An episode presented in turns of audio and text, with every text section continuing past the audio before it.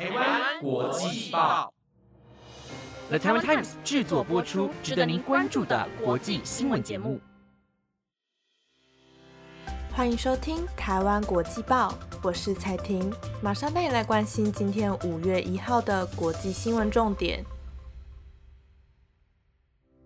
大家好，在今天的节目开始前，要跟大家介绍一个来自京都百年历史的伴手礼——京都诺小豆娘。以京都五季为品牌灵魂人物，主打五颜六色的包装，呈现繁华的新京都景象。今年首次进驻台湾，绝对是不可错过的美食。和果子酥酥脆脆，很适合当零食或者是下午茶来吃，好吃到让你一口接一口停不下来。这款产品是无添加防腐剂，由日本天皇指定品牌获奖无数。制作过程更展现了日本职人精神。不仅如此，现在只要输入推荐码大写的 T T T P，即可享受八五折优惠。提醒大家，此折扣码仅限京都 no 小豆娘商品使用，官网的其他商品无法使用哦。现在立即到官网查看，品尝这款很帅气的伴手礼美食吧。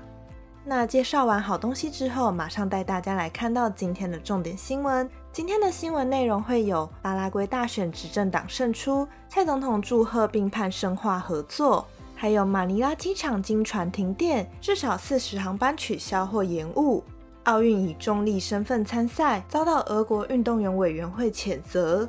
抖音竟然教人如何偷渡，美墨边境中国偷渡客暴增十五倍。还有外资狂扫韩国债券，分析师估最快下半年降息。如果你对以上的新闻内容感兴趣的话，那就跟我一起听下去吧。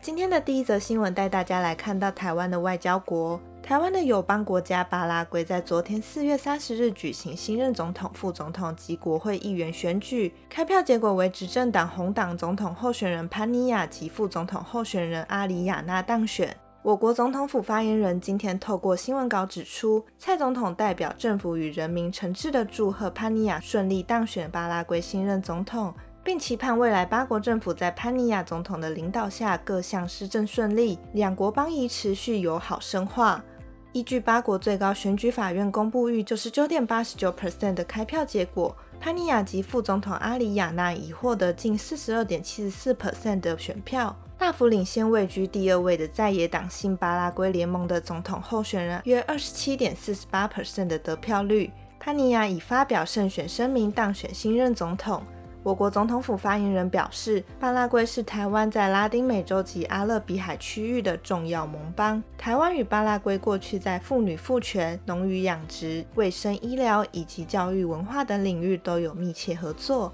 他说，潘尼亚总统当选人竞选政见包括推动经贸外交、设立免费托儿所、打击毒品、消弭贫穷、创造就业机会及协助青年就业等。台湾将基于民主、自由等共享价值及两国传统的友好邦谊，继续与巴拉圭新政府深化合作与交流。不过，有外交学者指出，潘尼亚的胜选确实能让台巴关系暂时稳住，但受到在野党主张将产品输出中国的诉求，对部分巴拉圭民众仍有吸引力。因此，潘尼亚未来势必得去思考如何补偿为了维持台巴邦谊而丧失的商业机会。加上新任巴拉圭总统就职是在今年的八月，这段时间仍需密切关注巴拉圭执政党对台湾的相关政策与对中国的态度。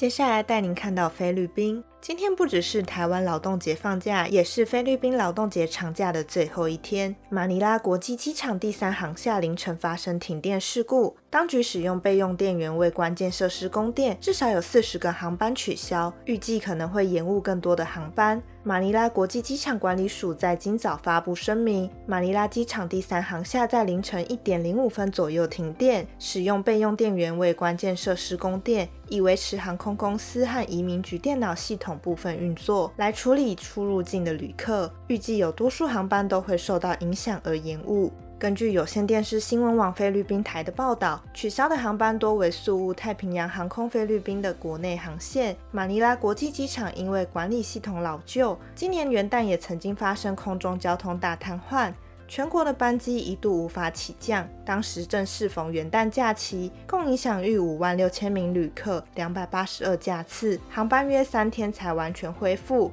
而对于今天这起意外，马尼拉国际机场管理署表示，机场人员已巡视第三航厦，协助旅客并调查故障原因。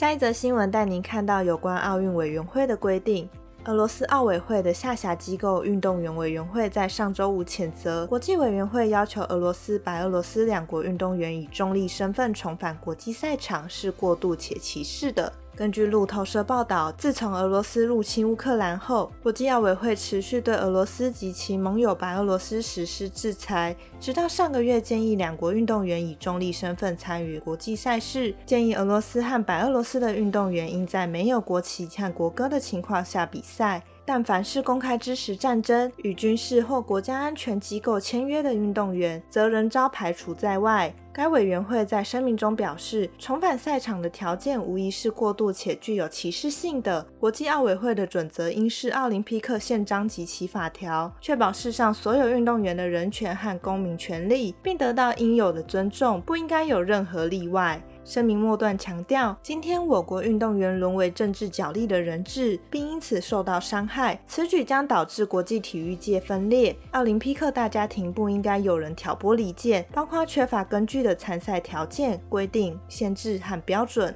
在此之前，桌球、剑击、柔道、跆拳道、现代五项等奥运项目均宣布开放来自俄罗斯和白俄罗斯的运动员以中立身份参赛。国际奥委会将在稍晚分别裁定俄罗斯和白俄罗斯的运动员能否参加2024年的奥运会。乌克兰政府对此表示，若是允许俄罗斯运动员参赛，将全面抵制本届奥运会。尽管俄罗斯运动员委员会斥责国际奥委会的处分过当，但在上周二，英法两国的体育部长皆强硬表态，俄罗斯和白俄罗斯的运动员绝不能以中立身份参加赛事。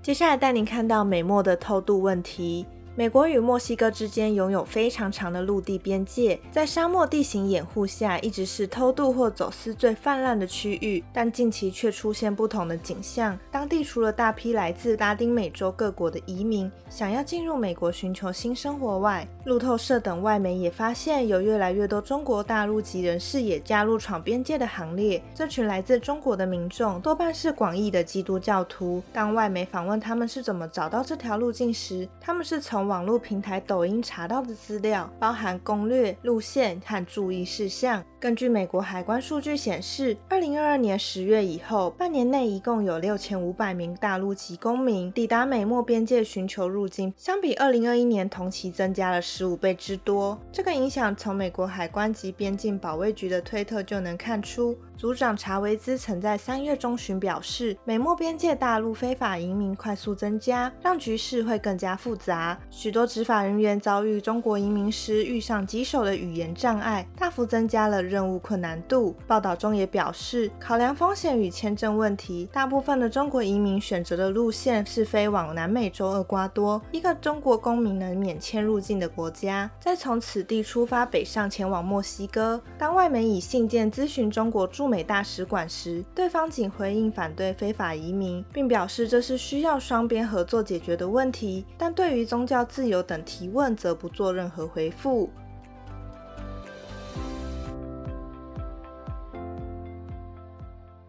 最后一则带您看到南韩的经济。根据彭博资讯追踪的数据，外资今年来净买进一百三十亿美元的南韩债券，超越流入任何其他亚洲国家的资金额。而且外资可能会持续涌向南韩债券。此时，南韩通膨降温，加上科技业产业面临成长疑虑，使得南韩央行面临最快在今年启动降息的压力。从今年三月六日至四月二十一日，基金连续三十五天买进南韩债券，写下二零二一年七月以来最长连续净买进记录。南韩出口已经连续七个月衰减，消费者物价指数本周也将出炉，可能让市场压住南韩央行最快在下半年降息。三月的 CPI 数据显示，南韩通膨放缓的速度超过预期。此外，富时罗素预料最快在九月将南韩债券纳入其旗舰债券指数，也增添了市场乐观情绪。尽管南韩债券获得外资资金流入，但韩元对美元近年来贬值逾六点二 percent，是亚币中表现最差的货币，可能是受到季节性相关的资金流出，或是与贸易疲弱等影响。随着南韩重要的晶片产业景气放缓，分析师持续压住南韩今年会降息不止一次。另外，由于半导体价格走弱，南韩出口连期降，再加上房市信用风险浮现，以及南韩两大贸易伙伴美国与中国大陆的紧张情势增温，这些都更增添了南韩的经济风险。